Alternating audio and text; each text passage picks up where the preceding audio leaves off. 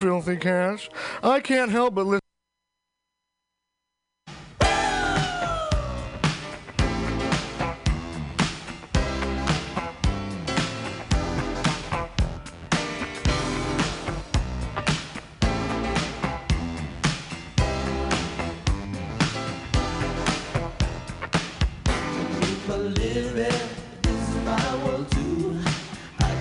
What's cool to us might be strange to you, but you keep on breathing.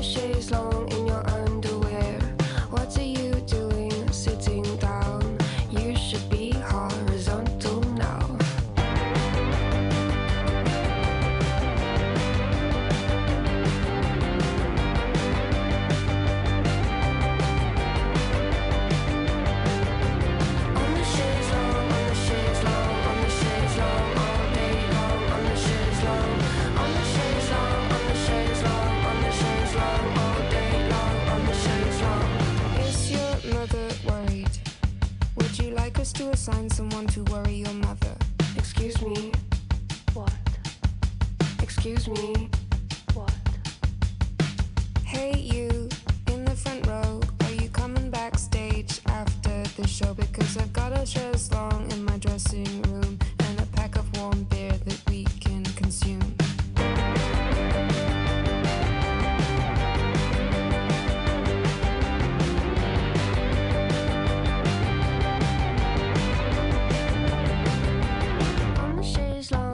Chaise long, on the chaise long, all day long, on the chaise long, on the chaise long, on the chaise long, on the chaise long, all day long, on the chaise long, on the chaise long, on the chaise long, on the chaise long, all day long, on the chaise long, on the chaise long, on the chaise long, on the chaise long, all day long, on the chaise long. On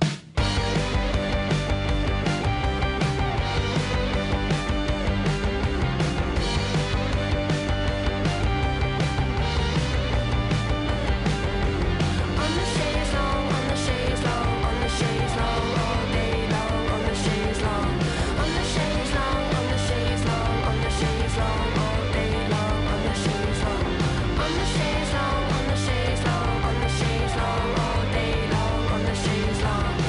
chaise long, on the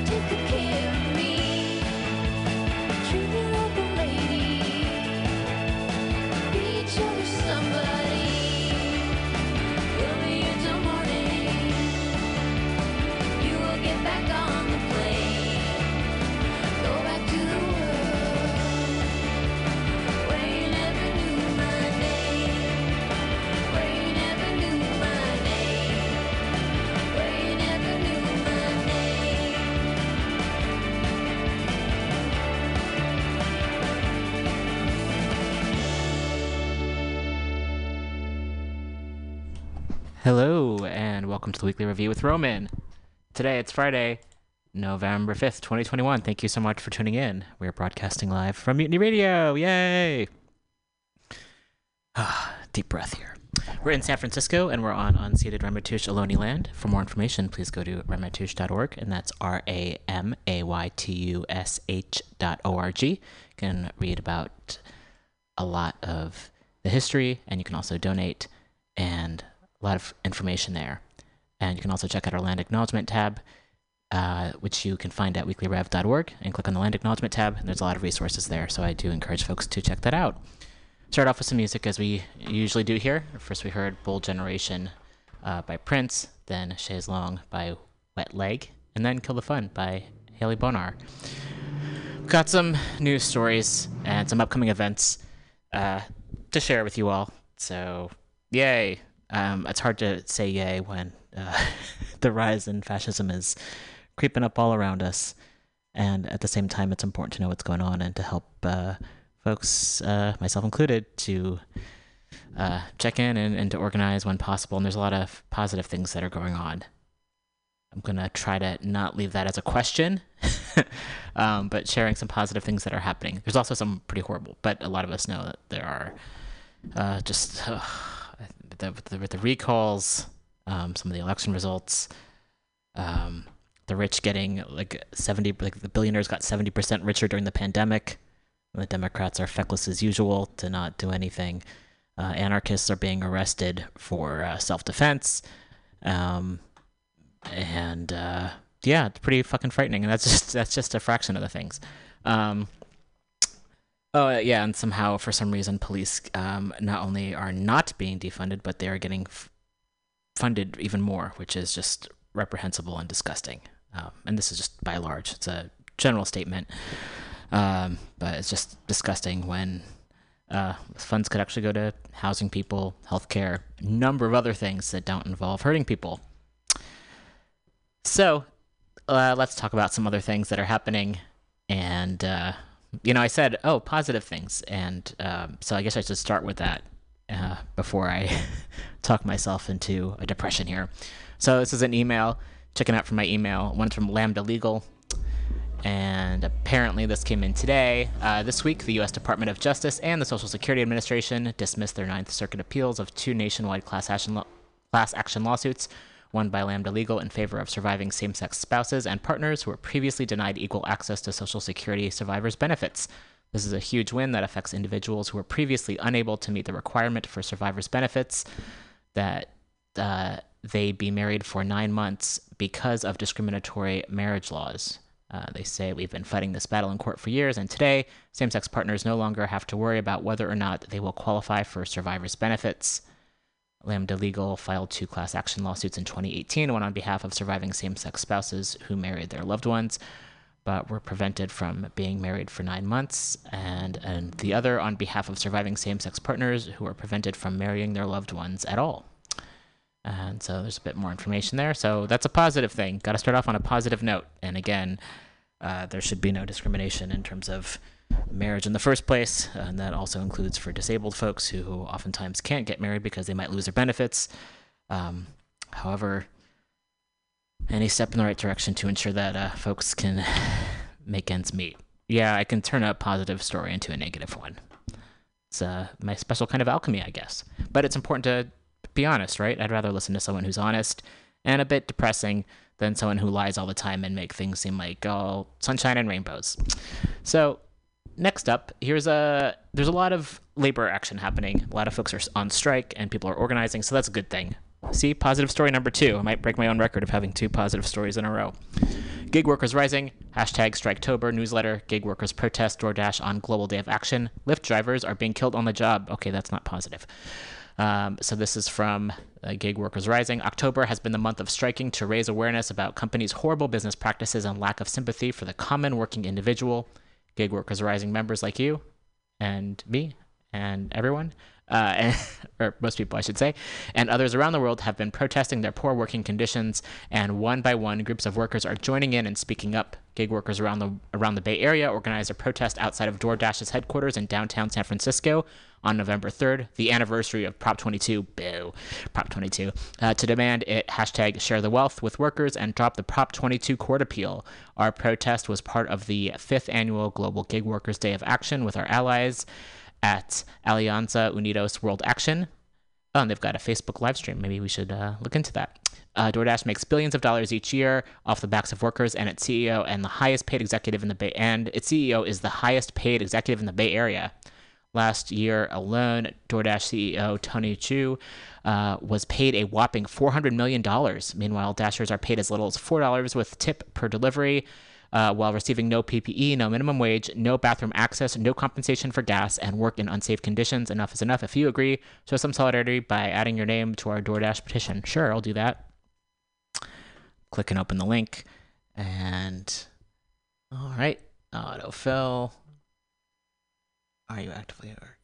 All right. Uh, I'm going to submit this. Doing it now while I'm on the air, so I don't forget to do it later.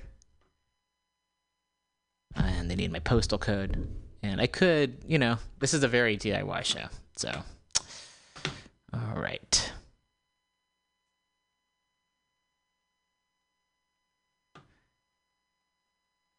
And submit.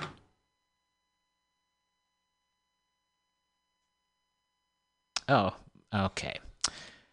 All right, so let's gonna go to the uh, the Facebook live stream that they had up and see if we can hear some words from other folks. Let's see. Starting here at the DoorDash H Q here in San Francisco.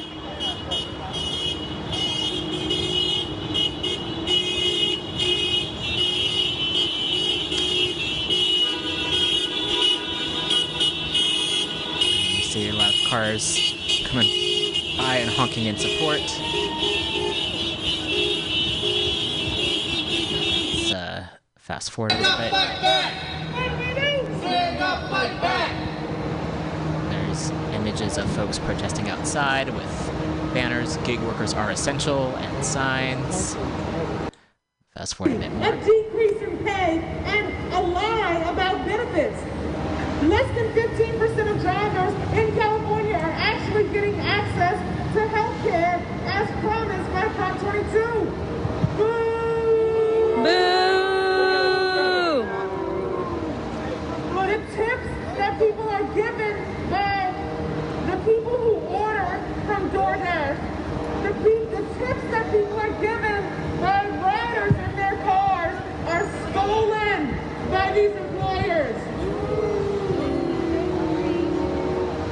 These companies have manipulated the pay so that drivers make less and less and less while working more and more and more. That's right. It's not fair. It's not right. And we are here to say enough is enough. Enough is enough. Enough is enough. Enough is enough. Enough is enough. So we are here when we drive progress. With S E I U ten twenty-one, with Gig Workers Rising and Gig Workers United, because we all stand together. Because every single gig worker in California, every single gig worker in America, every single gig worker all across the earth, internationally is rising up today in our International Day of Action to say we deserve better. And we are here to demand better. So open the doors, let us in, take the letter, understand who we are, see our faces. We want to see yours. Tony Xu, you can do better than this. For four hundred million dollars this year, the seventh highest paid C E O in the world. Respect your workers. Respect your workers. Respect them. Respect your Protect workers. them and pay them. You can call us essential and leave us without protections. We're over it. We demand better. Thank you all. Woo! Woohoo! Thank you.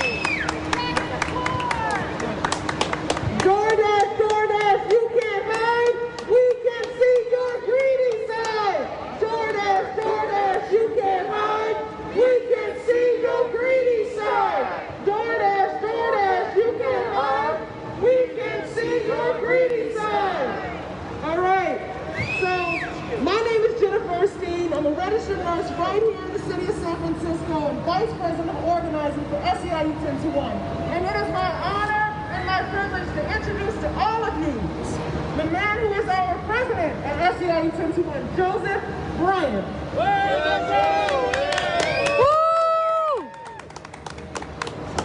I got a question, y'all. What happens when we fight?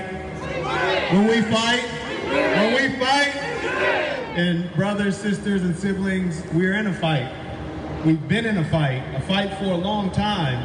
And in this fight, just not that long ago, as we see with Prop twenty-two, they spent over two hundred million dollars to try to take away the rights of our workers. Is that right? They spent two hundred million dollars and got barely over fifty percent of the vote. They knew it was wrong. They don't look at us as humans. Are they treating us as humans? No. They're treating us as an app, as a widget, as a gadget in order to line their pockets. And as my sister Jennifer Racine said, enough is enough. Enough is enough. Enough is enough. Enough is enough. Enough is enough. So, we're not going to let this fight end, are we? No. We're going to fight this with tooth and nail and do every and anything that we have to do to make sure that we hold these companies accountable and make sure the people that actually make this company get treated fairly, which is all of us. So brothers and sisters, S E I U ten to one and our sixty thousand workers are one hundred ten percent behind you. We're going to fight this fight till the end to make sure we win. Thank you, everybody. Sure. All right. All right. All right, so I got a chance. So, uh, taking a pause here. It's about thirteen minutes into the video. Going to go into some other stories, and we might come back to that a little bit later. Next up, also from my inbox, it's one way to find stories. Uh, subscribe to a lot of mailing lists over the years. Uh, Economic Policy Institute. There's a teach-in that's happening, and these are super helpful, I find, just to learn more. Uh, building Back Better or Building Back Worse. Uh, the challenge of building a high-road electric vehicle industry with anti-union employers. Ooh. This is November ninth, four to five p m Eastern Time, one to two p m Pacific Time. Um, electric vehicles are coming, and the reinvention of the U S auto industry holds great potential for the economy and the climate, but realizing this potential will require proactive, pro-worker policies at federal, state, and local levels. Will we ensure that massive expansion of electric vehicle manufacturing results in family-supporting jobs that revitalize regional economies, reverse economic inequality, and close racial and gender wage gaps? Or will we allow highly profitable anti-union employers to use public investments to deny workers' rights and continue eroding job standards? Um, of course, we hope it's not the second, but uh, a new report from A P I Research Associate Gordon Lafer uh, documents the legal and illegal tactics automakers routinely use to block workers from forming unions and what's urgently needed at this moment to curb these anti-democratic, anti-worker trends across the industry. Join us for a launch event featuring report, highlights, and discussion of implications of labor, racial, and climate justice. And they have a link. And we'll share this info on our show notes page at weekly rev dot org. It should be up later today. That was so fucking unnecessary. All right. It was a loud car outside. I know that doesn't really narrow it down because lots of cars are loud. Okay. Let us look into some more articles. Hashtag, this is on the B D S movement. Expose J N F and Israeli greenwashing at hashtag COP twenty-six. And I wasn't sure what COP twenty-six was, and it has the word COP in it. So, of course, I was like, ah. Um, but it's not about cops. Dear supporter, the struggles against colonialism, racism, and militarization and for climate, economic, and social justice are profoundly interconnected. Yet, the climate crisis disproportionately affects Palestinians living under and resisting Israeli occupation, apartheid, and settler colonialism. Indigenous Palestinians living under these conditions with no control over their land or natural resources are highly vulnerable to the climate crisis. Apartheid Israel projects a false climate-friendly image to the world while pillaging Palestinian natural resources and destroying the environment. Israel's apartheid policies have a detrimental effect not only on Palestinian land and agriculture, but also across the global south, where Israeli companies promote environmentally destructive and economically unviable agribusiness. Multinational and Israeli corporations such as A X A, H S B C, Netafim, oh, excuse me, Netafim, uh, Mekorot, and Haifa Chemicals, as well as settler colonial organizations like the Jewish National Fund, play a key role in enabling and greenwashing Israel's apartheid regime. For one hundred twenty years, the J N F has been responsible for the ethnic cleansing of indigenous Palestinians. Most recently, the J N F has has been behind the demolition and expulsion of Palestinian families in occupied East Jerusalem neighborhoods like Silwan, as part of its involvement in supporting illegal settlement expansion in the West Bank, including East Jerusalem. Now the J N F seeks to greenwash its crimes as a participant in the COP twenty-six Climate Summit. Join the B D S movement at COP twenty-six to expose the J N F. Take action now. Oh, so there's global uh, demonstrations happening tomorrow for climate justice, November sixth. So if you're listening today, November fifth, this is uh, tomorrow. Let's see. There, oh, you can find, wow, there's a lot. So there's a whole page here. If you go to COP twenty-six, and it's really bugging me out that the initials are COP, but I'm going to have to move past that. It's my own issue. COP twenty-six coalition dot org forward slash map. There's a whole page, uh, lots of info on um, actions that are happening across the country. There's some, there's a lot, and there's everywhere, actually, around the world. Got North America, Africa, South America, um, Asia, Europe, and Australia. Um, nothing on Antarctica that I see just yet, but, you know, give it time. And uh, let's see what's happening locally. I'm going to zoom into the link here. Berkeley, Global Day of Action for Climate Justice. More info. Let's take a look. This is happening um, tomorrow, November sixth, eleven thirty a.m. at Sproul Plaza. This is happening from Sproul Plaza to M L K Civic Center Park, which is at uh, twenty-four ninety-five Bancroft Way in Berkeley. And the host contact info is at uh, three fifty Bay Area. You can reach out on their socials for more info. So I will share this link on our page. Lots more info here. Okay, so yeah, no matter where you're listening in the world, there may be something near you. So we'll share this link on our page at weekly rev dot org. All right, see positive things that are happening. Not all terrible, right? Right. Okay. I think it's time for another music break. It's about uh, just about t- almost twelve thirty. So let's play some more music, and we'll be back in a bit. Stay tuned.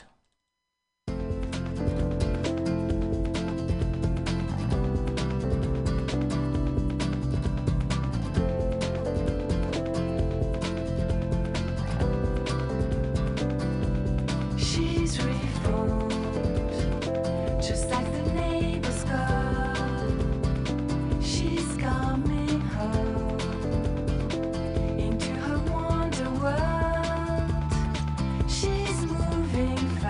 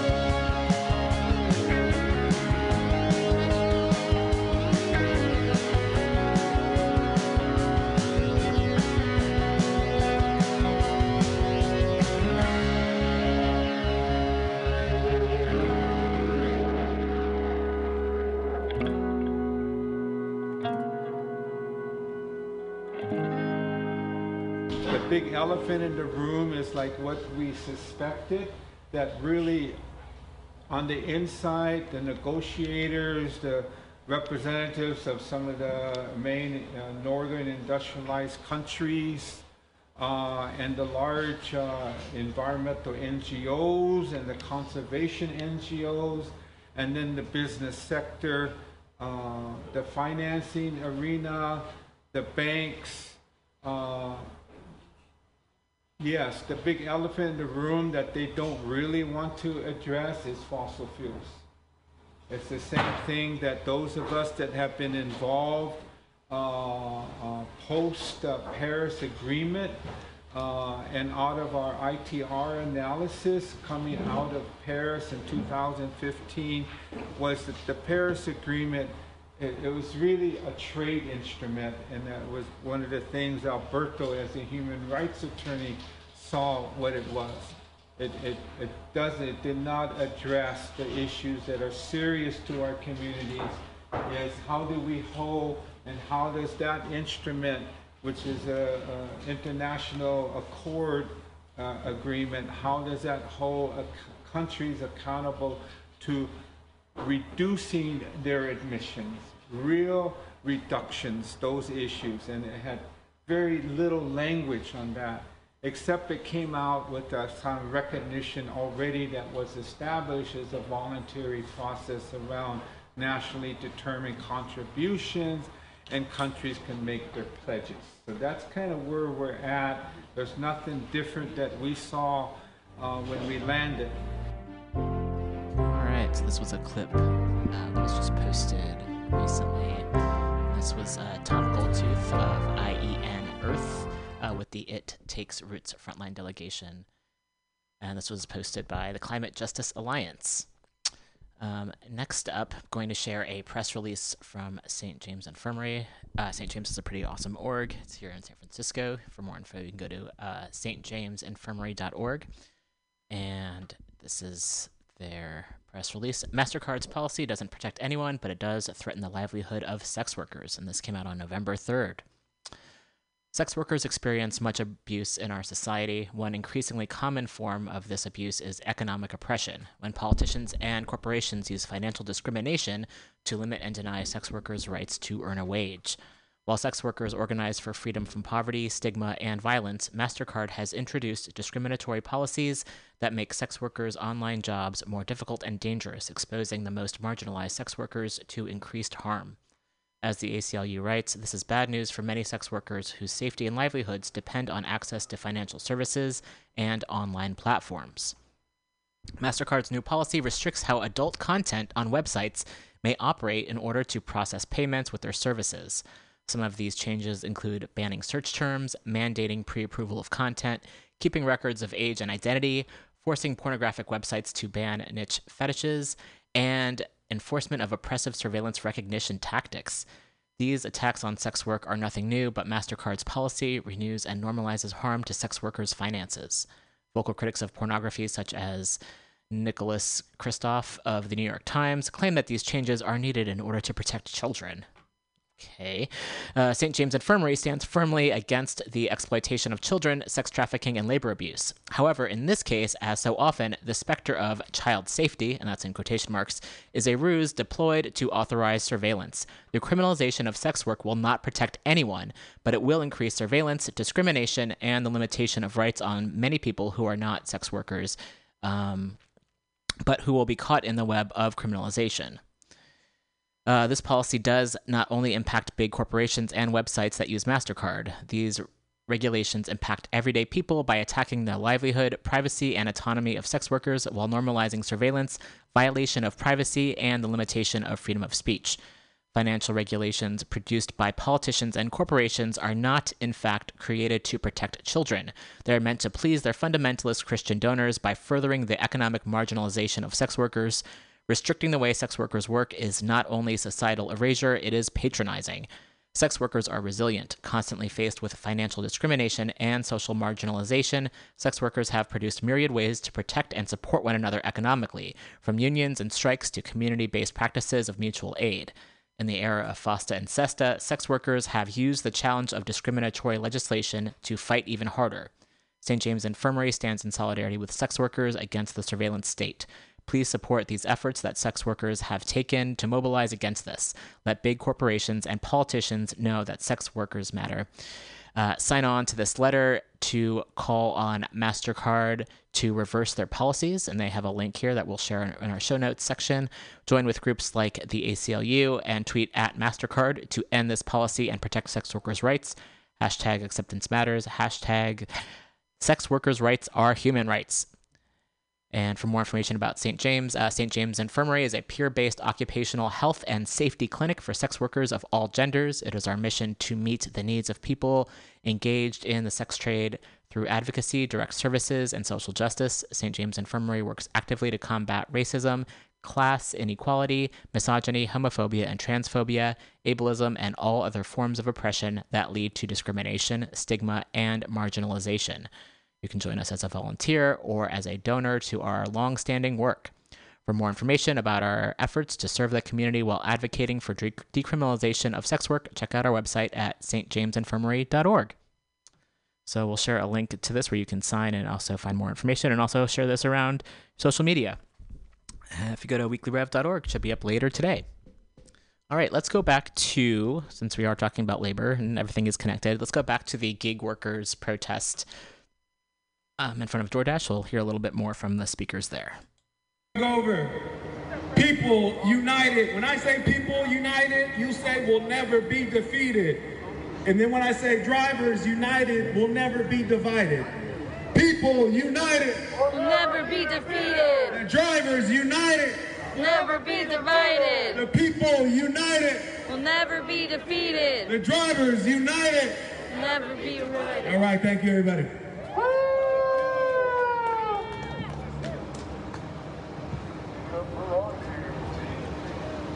Good morning, everyone. My name is Randu, and I'm part of Gig Workers Rising and a full-time rideshare driver and delivery driver.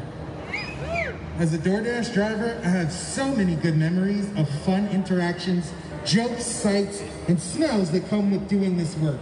The occasional free food is nice too. If you are an extrovert who enjoys people, then gig work can be a ton of fun, and that joy is contagious. And But I also have memories. Oh, oh.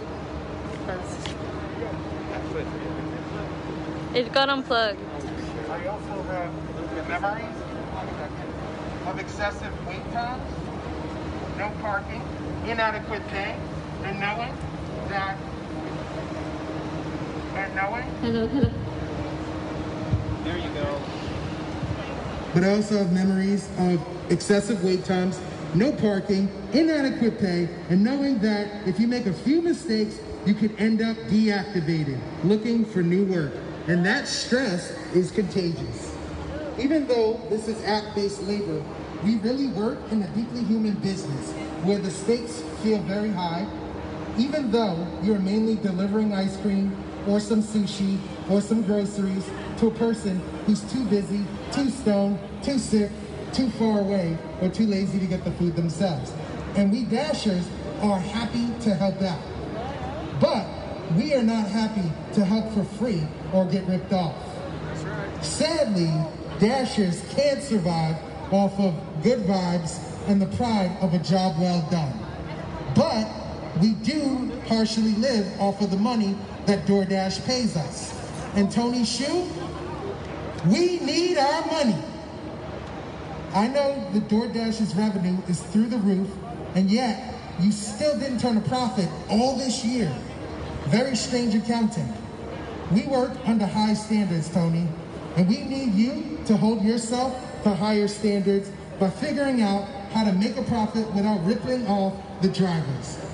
Increase that base pay, address safety concerns, and increase pay transparency for workers, but also for customers in terms of fees.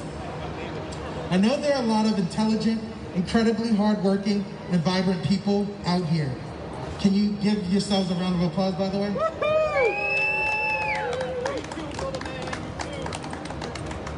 But really, none of us wants to be here, saying how little concern DoorDash seems to have for its workers.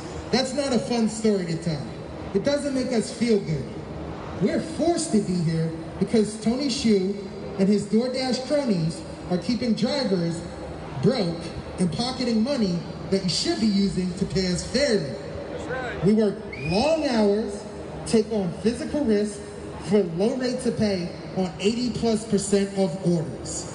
We are telling Tony that we are hurting, but he refuses to increase the baseline pay and treat us like anything but cogs in a machine. That's right. Your indifference is forcing us to be here, Tony, while you try to make more money than God so that you can join the weird club of megalomaniacal tech C E Os we workers grind on, as you spend millions to prevent the legal system from catching up with you with your labor lawless shenanigans through bogus ballot initiatives such as Prop twenty-two, boo! We are struggling. It seems like media likes to portray Tony as some sort of genius for figuring out how to get really rich. But the question is, how brilliant can you really be if you can't figure out how to run a profitable business while paying your workers a fair wage? What kind of business are you running that you make more money than ever but still lose money? It is, it is still not a good excuse to hustle and exploit your workers by refusing to pay us a livable wage. You are completely out of touch with the reality that your workforce is living, and it shows by your lack of responsive policy. To all the gig workers that are here today, I want to say that our country, our world is lucky to have you. While others are sitting on the sidelines, merely accepting that companies like DoorDash are bad actors in terms of worker treatment and pay, you are out here lifting your voices. When DoorDash hijacks the hopes of most workers, you remain hopeful. When most drivers look at the behavior of DoorDash and say, this company will never treat us fairly, so why bother protesting? You, everyone here, you refuse to remain silent. There are workers, scholars, lawyers, government officials who have dedicated their year, years of their lives and so much energy to fighting against exploitation and injustices in our system that devastate working people. And without these idealistic, determined people, society would probably fall into an incredibly hopeless place.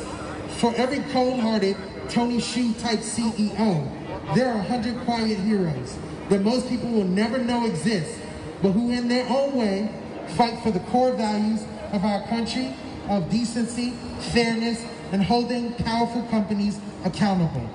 One out of every three new jobs is a gig work, is gig work or independent contract work.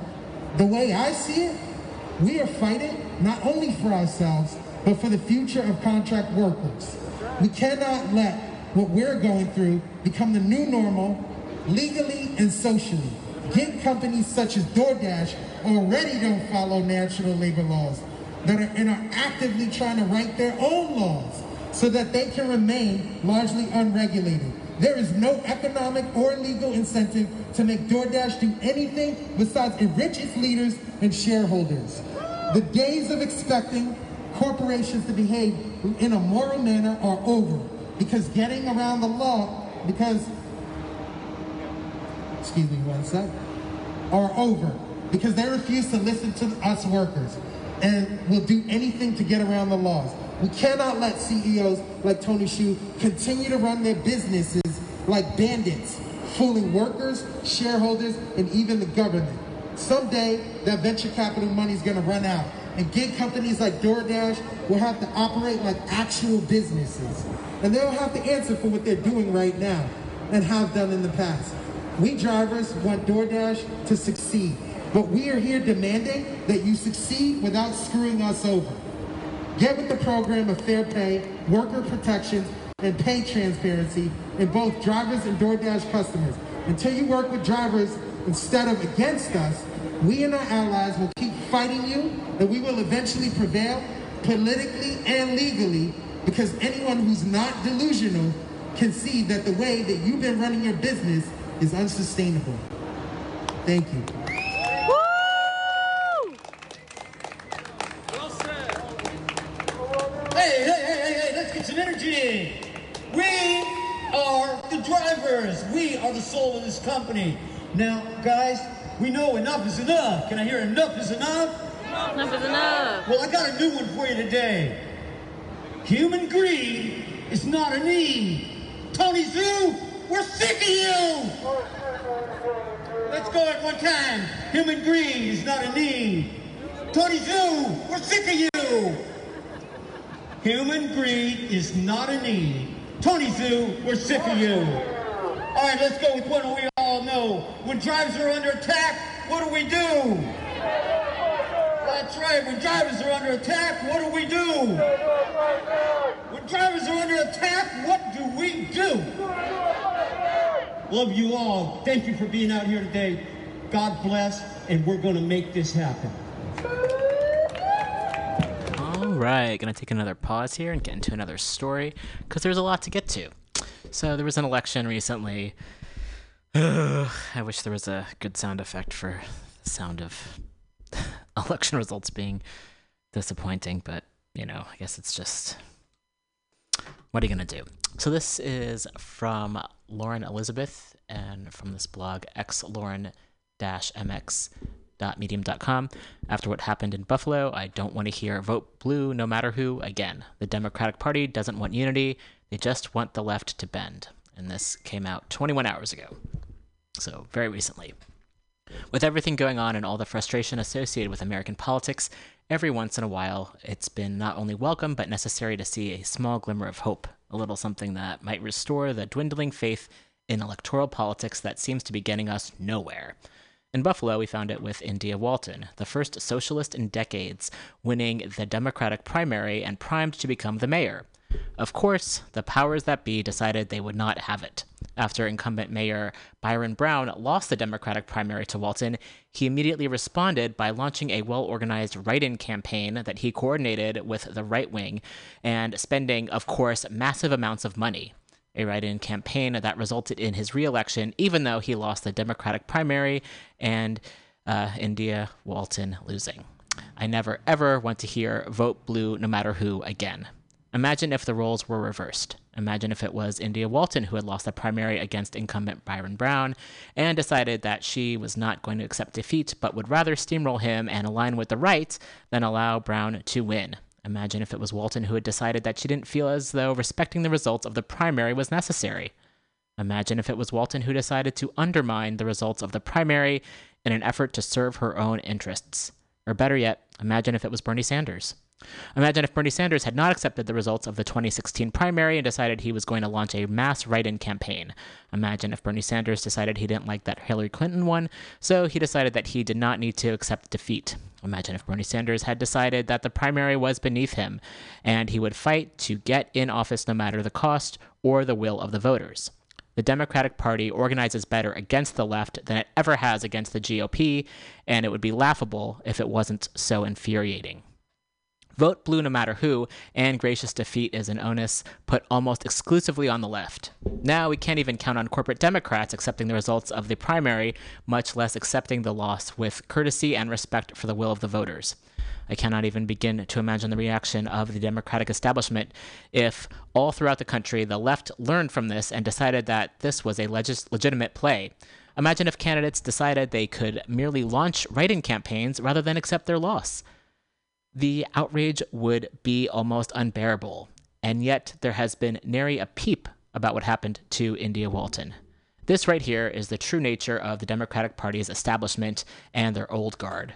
They have never, ever meant a word of any of it when they chastise the left with their same tired talking points of being united, accepting defeat, and voting blue regardless. It's just designed to get the left in, to get the left to fall in line, and they clearly don't even bother pretending otherwise anymore. Honestly, above all else, this proves beyond a shadow of a doubt that the Democratic Party is in a state of political open warfare between the rising left and a dying, scrambling old guard that is desperate to retain power for as long as they possibly can, no matter the damage to the party overall in the long term. in coming elections, particularly as the left only continues to gain power throughout the country, whether it be at the local, state, or federal level. The pushback is only going to get more and more intense. Whether the whether it be Nevada's Democratic establishment pulling all the money from the accounts when Democratic Socialists won, or the fact that the party and its donors spent millions on a lone Ohio congressional special election just to ensure that Nina Turner didn't win, they continue to reveal their colors in a more brazen fashion. They want nothing more than to see us give up. And I hope those of us on the left remember we can never give them that satisfaction. Anything worth fighting for will not come easy, and we cannot forget it.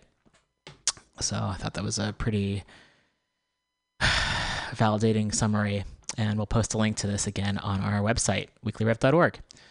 Time for another music break, and we'll be back in a bit. Check it out.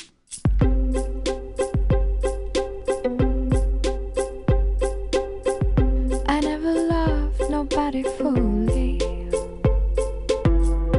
Always one foot on the ground. And by protecting my heart truly, I got lost in the sounds I hear in my mind. All of these voices I hear in my mind. All of these words I hear in my mind. All of this music. And it breaks my heart, and it breaks my heart, and it breaks my heart. When it breaks my heart.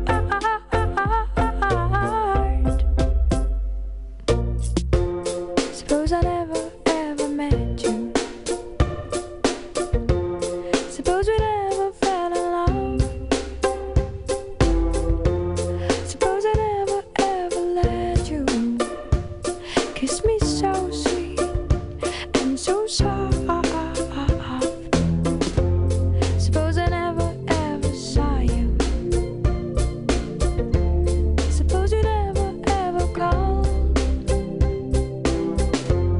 Suppose I kept on singing love songs just to break my own fall, just to break my fall.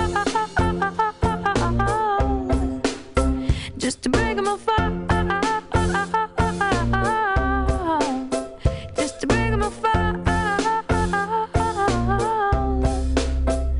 break my fall, break my fall. All my friends say that of course it's gonna get better, gonna get better, better, better, better, better, better, better, better.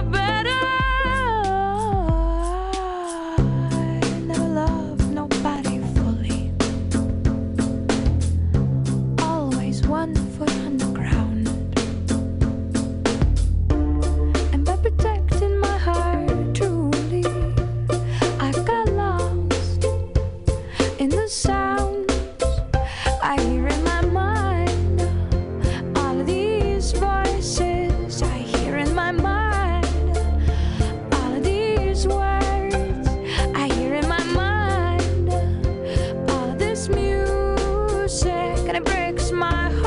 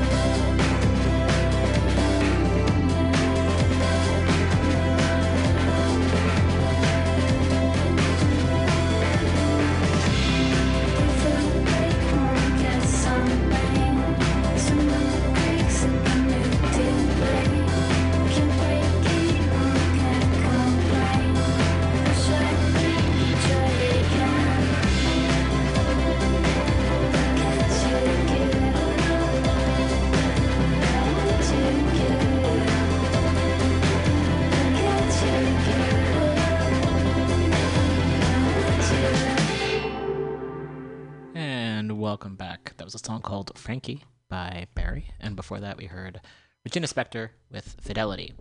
Coming up next, um, there is an upcoming event that folks can check out Saturday, November twentieth from noon to three p.m. at M L K Junior Civic Center Park in Berkeley.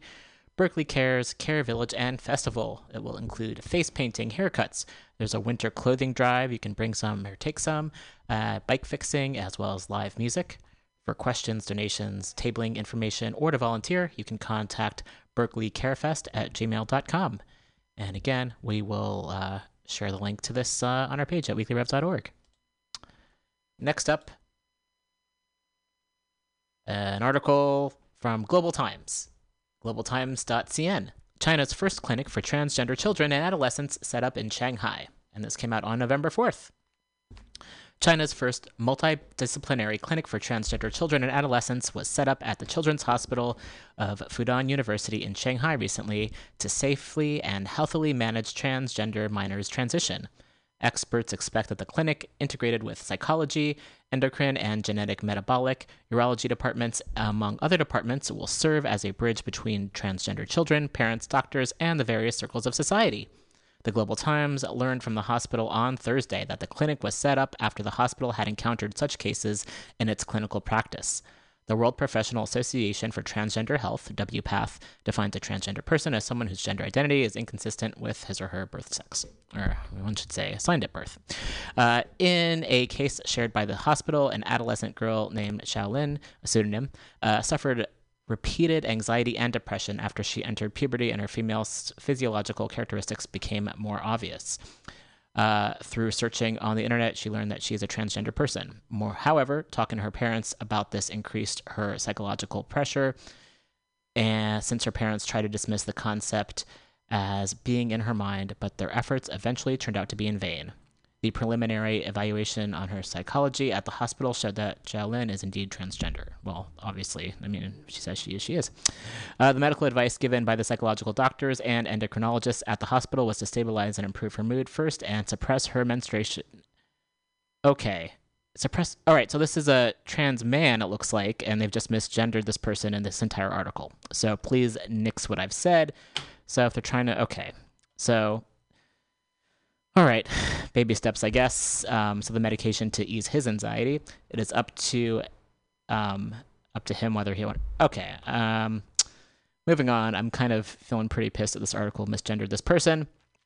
Um, however, I'm glad that uh, at least this facility exists. But yikes. Okay. Um, so that's a positive thing. All right. Good things happening. Um, next up, we're going to move into, uh, I'm just going to shake off the fact that that article totally misgendered that person they were talking about. And, uh, ugh, okay. Next up, uh, we're going to move, I don't want to move along because I think it's pretty frustrating that it's like, oh, finally some positive trans news, because there's been a lot of negative trans, uh, information happening, and like, especially in the B B C, a lot of transphobia in The Guardian, et cetera. Um, so I was happy to find an article that looked like it was supportive. So I'm just feeling pretty frustrated. However, I'm glad this facility exists, and uh, perhaps that will be something positive in the future. Next up, more in the in the line of labor and strikes. Uh, Kellogg's workers, we mentioned earlier on the show a few weeks ago, they're on strike. And here's a video I wanted to share uh, from. The Reddit, the subreddit, Workers Strike Back. So let's uh, hear this uh, video. Hey, you don't have a personal life. I work here every single day. Kellogg's is a trade-off. You're living here to support your family, but you're missing out on that time.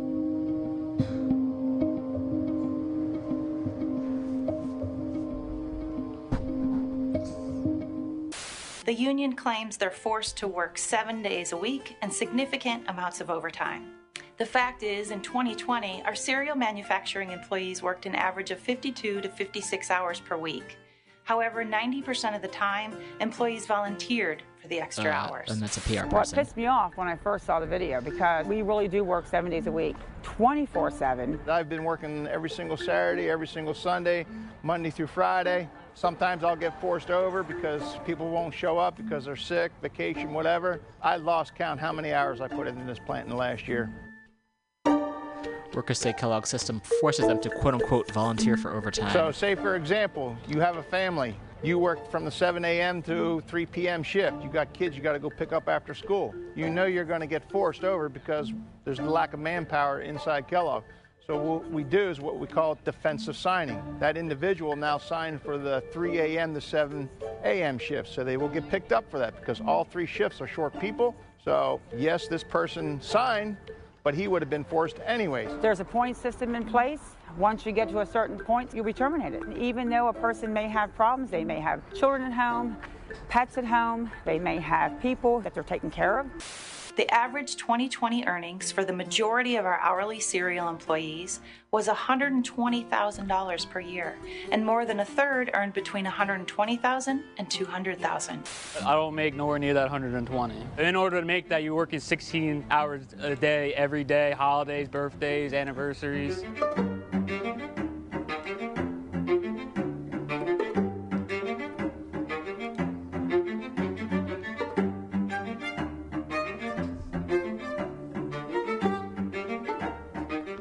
There was threats of closing a couple of plants, so the concession was to keep all four plants running. They brought in people who are making less wage. Basically, we're doing the same thing, just different pay, different benefits. They have to pay part of their health care at over ten dollars less per hour. We get paid a certain amount of holidays per year. They have four less holidays paid per year.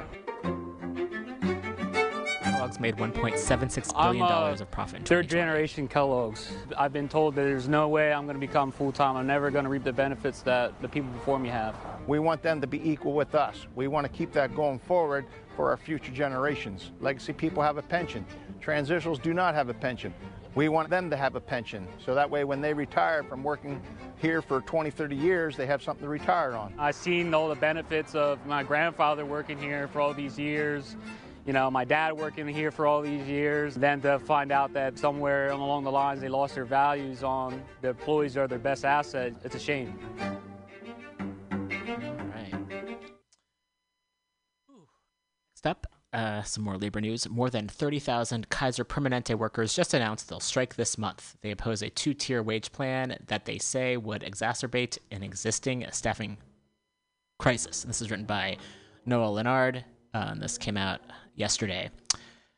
Uh, more. This is from uh, Mother Jones. You can find mother jones dot com. More than thirty thousand Kaiser Permanente workers plan to strike on November fifteenth if contract negotiations with the health network do not improve. Workers are fighting a proposal from Kaiser that would cut pay for future hires. The decision to provide Kaiser with the ten-day notice required by federal labor law is a major escalation in what could soon become one of the largest healthcare strikes in recent history. It comes after Kaiser workers from unions across the country voted overwhelmingly last month to give union leaders the authority to call a strike.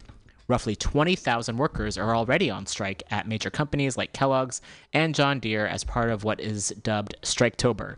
The workers who plan to strike on November fifteenth are members of the United Nurses Association of California, Union of Healthcare Professionals, the Oregon Federation of Nurses and Health Professionals, and United Steelworkers Local seventy-six hundred, which represents Kaiser workers in California.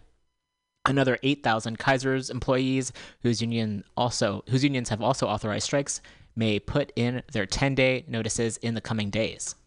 Jody Barshow, a Kaiser nurse who serves as the president of the Oregon Federation of Nurses and Health Professionals, said in a statement that workers had hoped Kaiser would back down after they authorized strikes and held rallies opposing the health network's plan. Striking is our last resort, Barshow said, but it is what we must do so that we can protect our patients, our workers, and our entire public healthcare system from the disastrous attack Kaiser leadership is staging. Kaiser's initial offer would have cut wages for future hires between twenty-six and thirty-nine percent. Uh, U N A C slash U H C P said in a press release that the health network reduced that to a fifteen percent cut in an offer made on Tuesday. Kaiser workers believe that two-tier wage, two-tier wage system would deepen an existing staffing crisis at the network's facilities and put patients at risk by making the nonprofit unable to recruit and retain talented workers. And as the author wrote last week, There are also fears that it would lead to resentment among those paid less for the same work, or cause Kaiser to replace the more expensive workers covered by the old contract with new hires. Kaiser's push for two-tiered pay resembles similar proposals from Kellogg and John Deere that have already led to strikes this fall. Like Kaiser, both companies remain highly profitable. The Alliance of Healthcare Unions, the coalition of twenty-one locals now considering whether to strike, has been pushing for four percent raises, uh, no two-tier wage system, and contract language that ensures safe staffing levels. Kaiser has made more than ten billion dollars during the pandemic.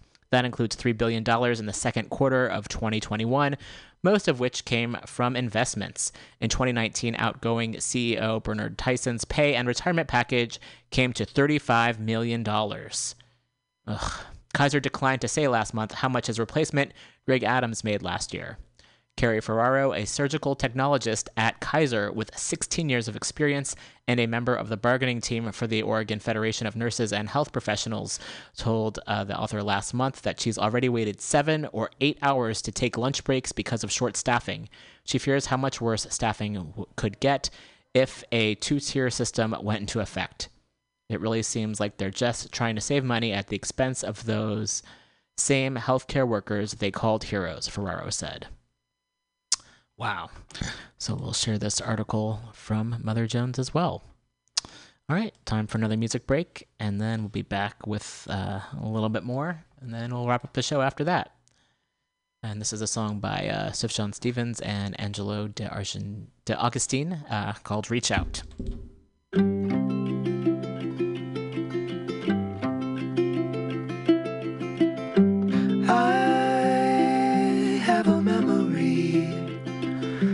A time and place where history resigned.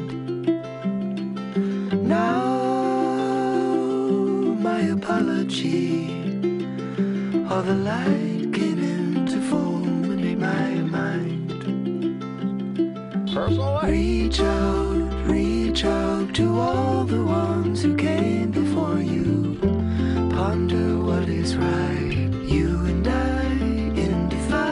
Speak out, speak out, the conversation may afford you wisdom of the wise, you and I in defiance.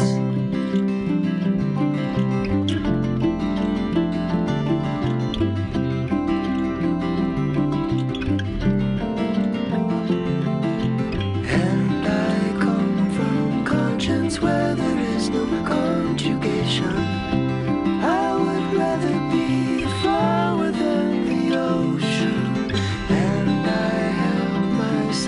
Something of an innovation.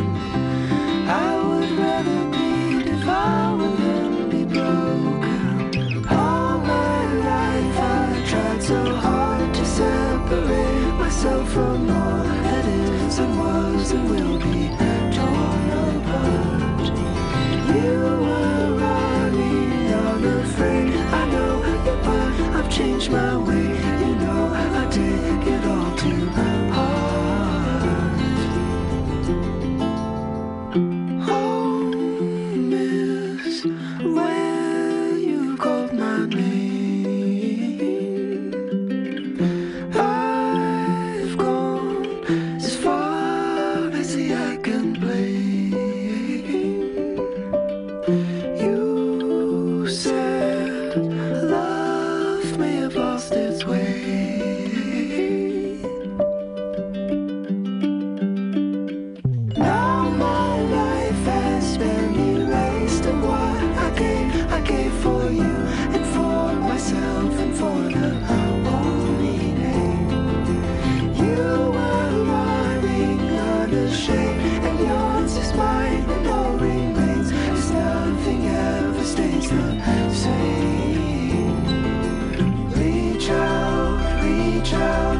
All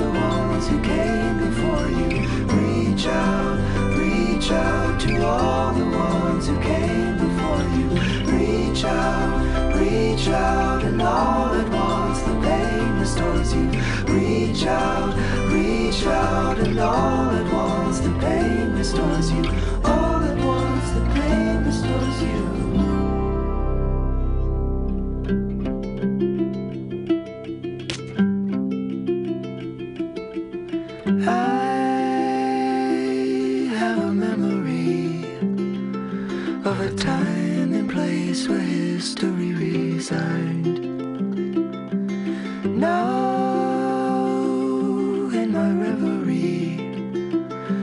You're the guiding light that opened up my mind.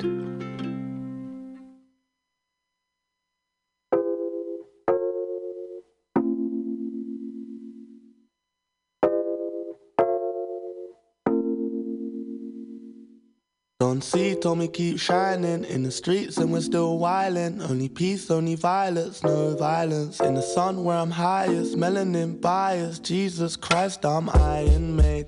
Darkest shade while she cleans my braids. Skin don't fade and I'm still not fazed by your magazine praise. We just wanna be great in these African jeans.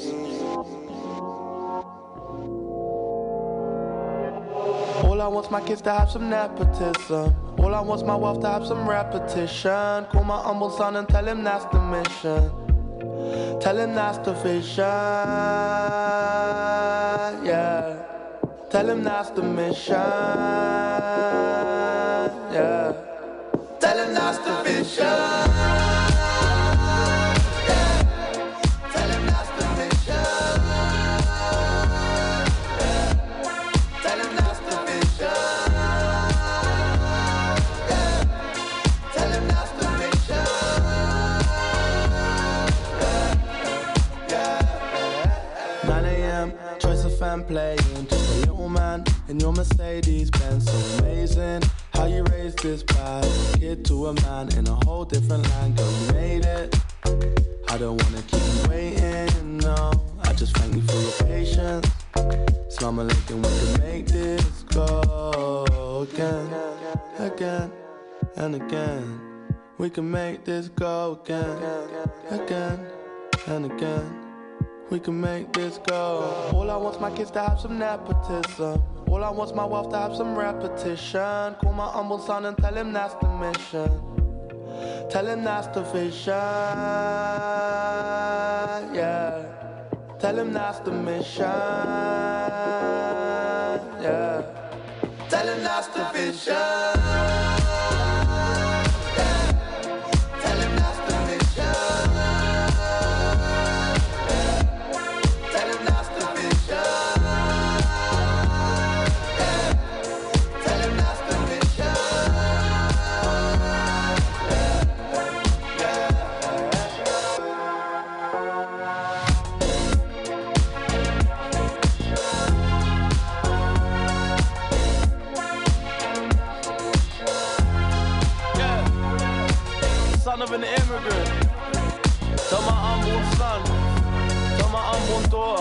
Tell her that's the mission, yeah. Are you crazy? All I ever hear is people talking about how bad nepotism. You know how badly I want some nepotism in my life?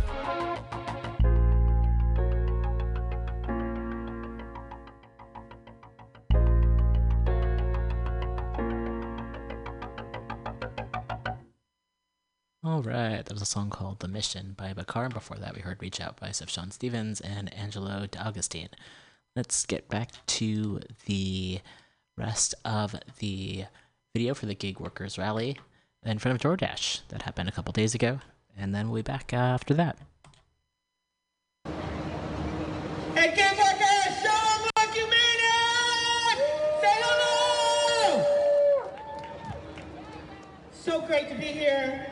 Uh, for those of you who know me, my name is Minister Sherry Murphy. I'm from Oakland, and I'm a lead organizer of Gig Workers Rising.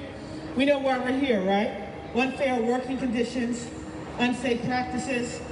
We're here today to demand the unconstitutional Proposition twenty-two to be dropped by DoorDash and all of his cronies, right? We know the experience of what it means to drive as a rideshare driver, to be a delivery worker, to be day in and day out, continuing to go out there and make money in the middle of COVID nineteen, right? Without proper protective equipment, without a safety protocol to keep our families and our passengers safe. But more importantly, how about trying to figure out where to go to the restroom, right? That's right. Or being deactivated without a proper protocol, right? Without out having a true voice. Or get this, having one of the richest corporations steal your tips. So how about some transparency around the money that we make? We're here today because we're sick of being treated unfairly, that we're not asking to be rich. We're not asking to be a part of human greed.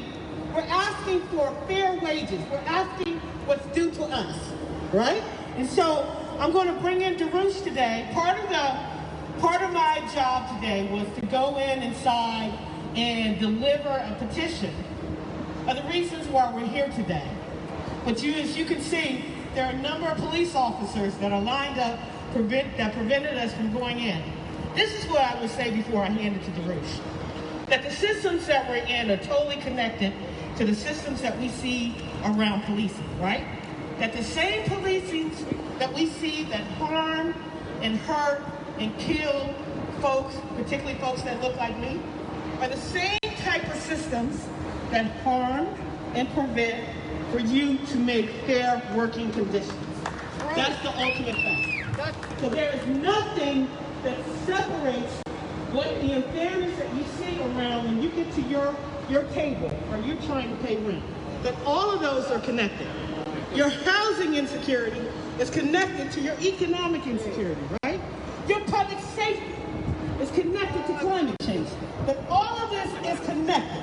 So not only are we here as rideshare drivers and delivery workers, we're here because we're saying that enough is enough. So can you say enough is enough? Enough is enough. All right, thank you, everyone.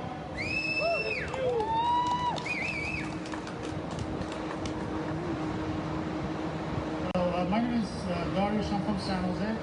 Came here all the way to support my uh, brothers and sisters for this global action for gig workers. There you go. Okay. We want to hear you, brother. All right. My name is Darush. I've come all the way from San Jose to uh, uh, be with my brothers and sisters who are gig workers, and um, we are demanding that uh, we should have the transparency for the pay and uh, tips, uh, get our proper benefits, uh, not to be misclassified as uh, independent contractors, be classified as employees like any other jobs, get the pay and benefits which we all deserve. And as far as the uh, benefit part of it is very important to me, as far as having the health insurance.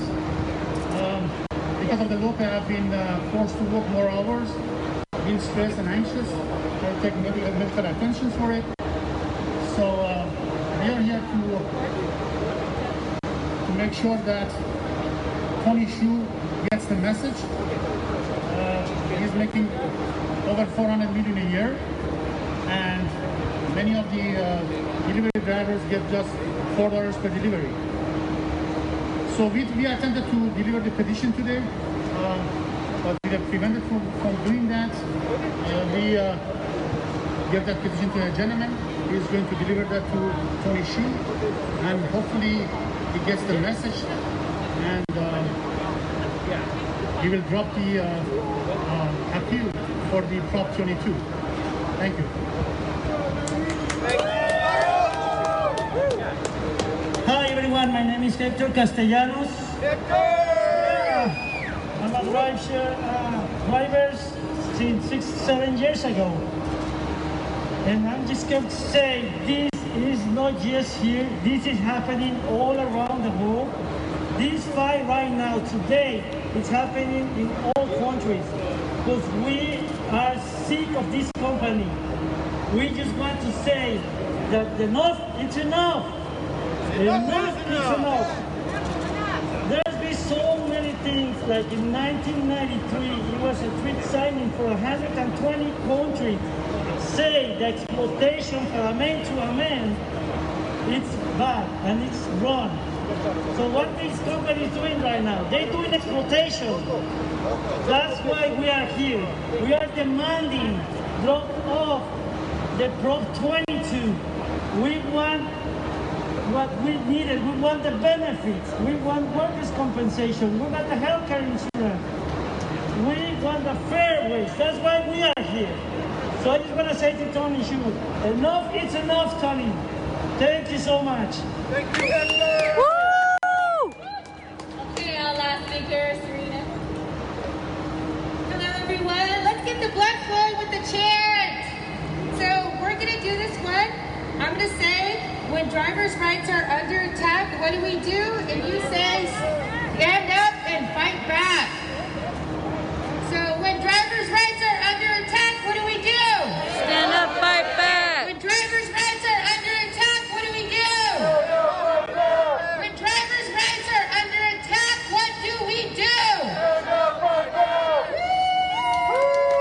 I hope you can hear us up there. We're going to keep coming back as long as our rights are under attack. Hi, fellow gig workers and supporters. Welcome to the International Day of Action and the one-year anniversary of the passing of Prop twenty-two. My name is Serena, and I go by the pronouns she, her, and hers.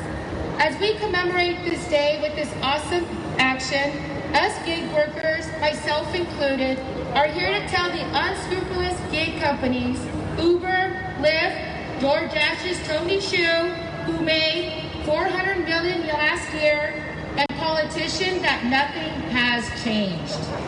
Prop twenty-two was ruled as unconstitutional in Alameda courts as an anti-worker proposition, and yet little has been done to back this ruling. So we are here today to call attention that Prop twenty-two is not only unconstitutional, but a silent killer of the gig worker. Through the lack of accountability of Prop twenty-two, gig workers are denied fair treatment ranging from slave wages, lack of health benefits, unsafe working conditions, and the right to unionize, and the lack of access to basic sanitation such as P P E and bathrooms. The continued consequences of Prop twenty-two have resulted in many gig workers losing housing, in debt from medical bills accrued on the job, having to use government assistance to live the American dream, and constantly having to worry about bathroom access. I know from personal experiences the challenges on a daily with having to find a bathroom. This acute stress adds already to the bigger stresses that we gig workers face on a daily. We have held up our end of the bargain by our continued participation to be working citizens, while the very gig companies who claim to support us, after spending an historic two hundred forty million dollars on Prop twenty-two, continue to fail us by making it almost impossible to collect these benefits through our app, which is controlled by the gig companies. This seems to be a blatant example of misclassification of independent contractors and more of an employer-employee relationship. Right on. Thank you. And it's not just the companies to blame for this unfair treatment, but the continued support from politicians who fail to hold them accountable. Let's hold our politicians accountable as well, because as we gig workers continue to struggle to live the American dream of having fair pay, health stipends, and the right to represent ourselves by union, we are constantly being silenced with threats to terminate our app, our livelihood through gig company guidelines that parallel employee-employer relationships. Where is the spirit in helping one another succeed? Why, as a gig worker, am I being paid four dollars and eighty-five cents, including tip, to deliver one point three miles, resulting in a thirty-minute job? Why should I be denied a living wage when all I want to do is work at a job that I enjoy? Why should I be penalized for wanting to live my American dream and have access to bathrooms? So with your support today, let us use this action to continue to call attention to a dire situation that has many benefits when, all, when we all work together with gig companies and politicians alike. By having the right to unionize, to be heard in a humane way through collective bargaining and organizing. That is what this action is all about.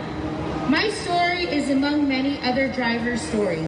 I invite drivers to grab paper and marker and please tell us your story. And please, please include your name. Or come up and tell us your story. We all count in the struggle for fair treatment. So let's keep coming back until our voices are heard. We're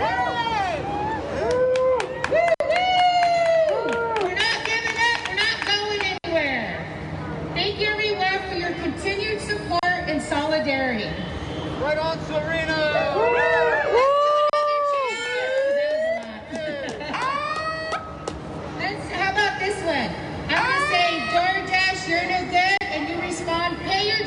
Like you should. Are we ready?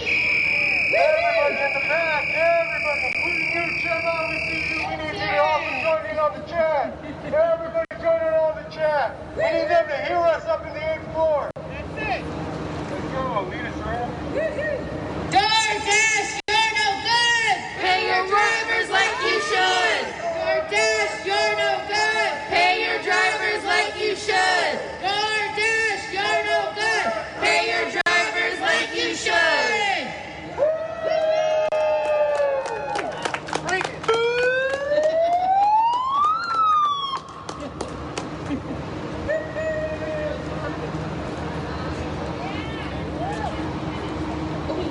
Want to do one more? Does everybody want to do one more chant? Woo! Yeah, we do. Let's do another DoorDash since we're here. I'm going to say, DoorDash, you can hide, and then you respond, we can see your greedy side. Yeah? DoorDash, you can hide. We can see your greedy side. DoorDash, you can hide. We can see your greedy side. DoorDash, you can hide. We can see your greedy side. You can hide. We can see your greedy side. DoorDash, you can hide. We can see your greedy side. Thank you everyone for being here and for your participation and support.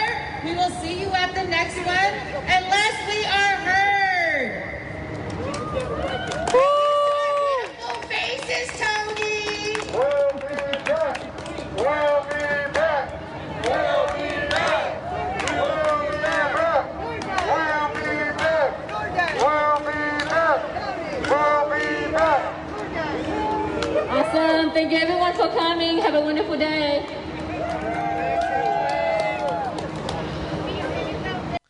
All right. So, gonna finish up the show here.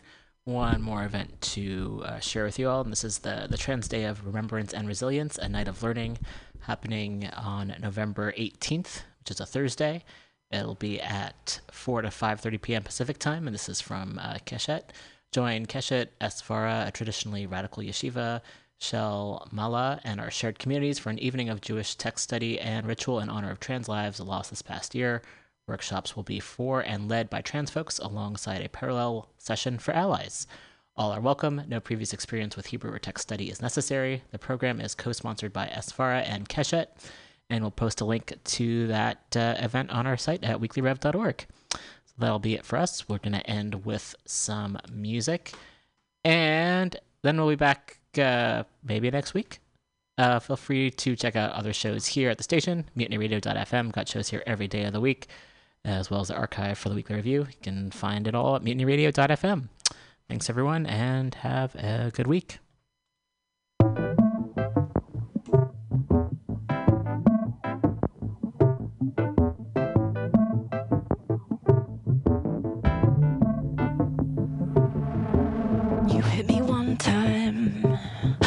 Imagine my surprise when you hit me two times. You got yourself a fight. I was a patsy, you were a cop in the cheap seat, thinking that my little scratch was like your big victory. See, but I'll take you down.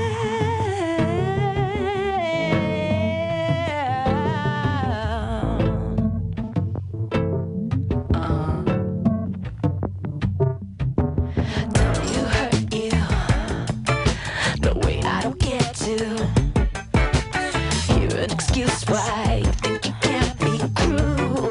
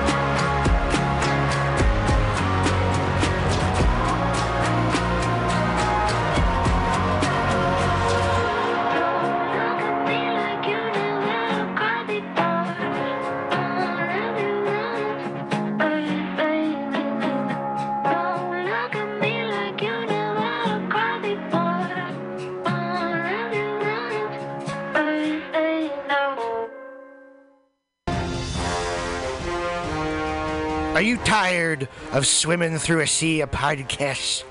Are ye on a raft without a paddle? Well, gather around me, sea dogs, and get aboard me pirate ship as we set sail for the seas of Mutiny Radio dot f m. From there, you can captain your own pirate ship as you sail through over forty-four different shows for all of your listening pleasures. They've got live comedy to small business advice, L G B T Q-friendly to sports, vinyl to gutter punk. Mutiny Radio dot f m has the best programming the Internet Ocean has to offer you. I bet my peg leg on it, or I ain't scurvy shit-faced McRat.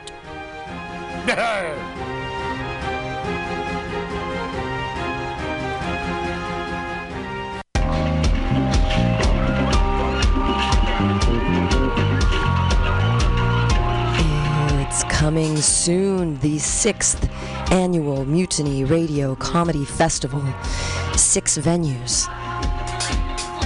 twenty-four shows, seven days, seventy-five comics from all over the United States at amazing local venues: Asiento, Atlas Cafe, El Rio, Milk Bar, O M G, and the Bar on Dolores. Special headliner shows at El Rio, Thursday night, seven and nine o'clock, featuring Scott Capuro, headliner, amazing comedian. Also, Andy Iwancio out of Seattle here for the sixth annual Mutiny Radio Comedy Festival.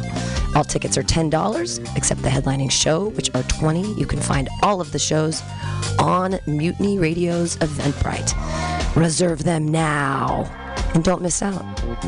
twenty twenty-one, the sixth annual Mutiny Radio Comedy Festival.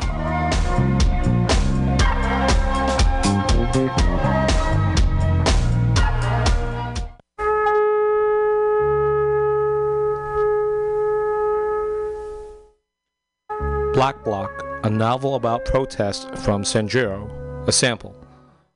The walk from Union Square to the bar is a long way for a drink, so you want a few stopovers. You get warmed up at Lefty O'Doul's, an old-time tavern with memorabilia and a menu from another century. Then a Market Street dive to rub elbows with the hoi polloi. Next is a Folsom leather bar. The dark goth soundtrack is a refreshing change from the usual jukebox anthems, but you must avert your eyes lest you observe gentlefolk in flagrante. That means fucking. Tonight, none of these places are open unless looters have broken in. The city is shut down because of the riots. Thank you. Find me at sanjuro writer dot com, and Black Block is on Amazon.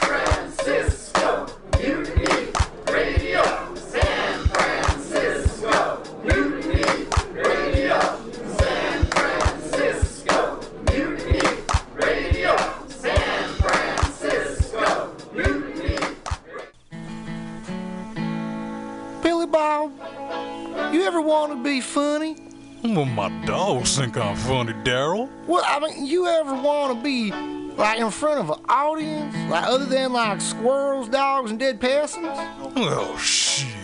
From time to time, I've given it a thought or two. You know, if you go to Joke Workshop, there's more than two peoples paying attention to your jokes, and they ain't even gonna be jerks about it. Daryl, are you serious? I can get people to listen to my jokes? And they'll even say nice things, dude, before they tell you how to get improvements. No way. What is this dag nabbit thing called? It's Joke Workshop. Joke Workshop? Yep, every Monday, six to eight p.m. on the Mutiny Radios. So you're saying I could tell my jokes every Monday from six to eight?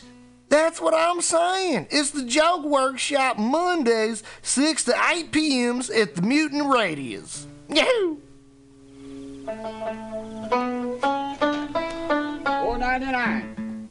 L S D, F A P, acid and fapping, fapping and acid, acid and fapping, fapping and acid, fap, fap, fap, fap, fap, fap, fap, fap, acid. Thank you. That song is called Acid and Fapping. Good evening there, my friends, here at Mutiny Radio dot f m. Chester Cashcock here, and giving you my love and regard as well as movies over there. And uh, I just wanted to let you guys know that anytime I go swimming in my vault of rare coins and piles and piles of filthy cash, I can't help but listen to Pamtastic's Comedy Clubhouse every Friday from eight to ten p.m. I mean, if anyone who knows anything about comedy knows that Pamtastic's books the best of San Francisco and beyond's underground comics.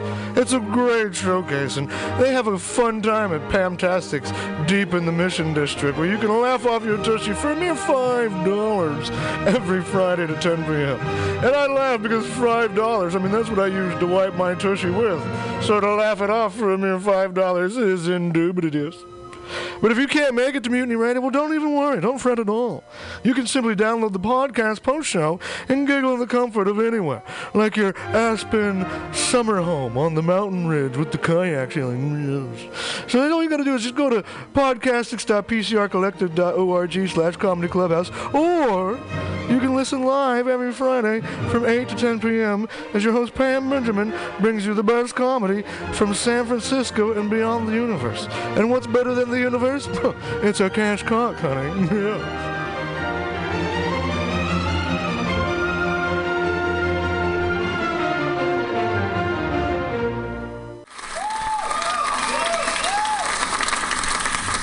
I was, was just really leaving cool. the theater. Cadillac convertible nineteen sixty-nine gold Cadillac with the white interior, and I drove it up here. And I started to do some thinking. Around in it on the freeway, and I'm having I a really, really good time. Black Block classic. Smoking big spliffs and cruising Saturday ninety-two on the freeway. Good feeling. I am a total fraud. Lori Stone's voice is absolutely right. I am petty, rebellious, and adolescent. And I will cut Hello, Blake. Henry. Yeah. Charlie here. Yeah. I have a report here, Henry, from your uh, from your chief nurse, Major O'Houlihan. She makes some accusations, Henry. I, I find pretty hard to believe. Uh, the dude minds, man.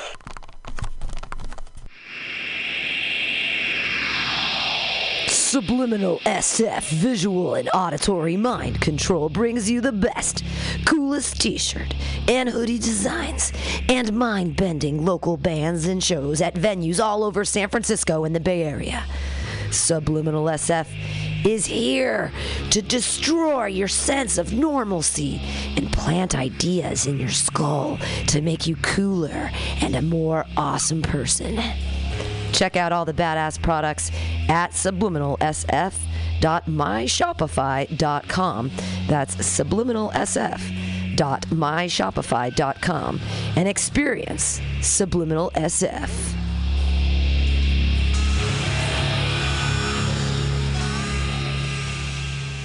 The Ministry of Lava manages our national lava resources to ensure that we will always have a steady supply of lava to operate the nation's active volcanoes, which in turn power our cities and methamphetamine labs. As a matter of national security, we need to reduce our dependence on foreign lava, which means an expansion of domestic lava drilling. As your chancellor, I will build lava wells all over the country, as well as secure access to more lava fields by invading Hawaii. Imagine orange gold spurting out from school playgrounds on the Great Plains and illuminating the Nebraska sky like fireworks on the fourth of July. Magma oozing over the rolling hills of Kentucky. Volcanic ash settling gently over homes in New England like fresh gray snow. If you want global lava markets to continue to be dominated by terriblest regimes like Iceland, Chile, and the Philippines, vote for my opponent, who sits in their back pocket as comfortably as Pahoehoe on the slopes of Kilauea. If you want the United States to stay competitive in the era of peak lava and beyond, then take a chance on the Chancellor.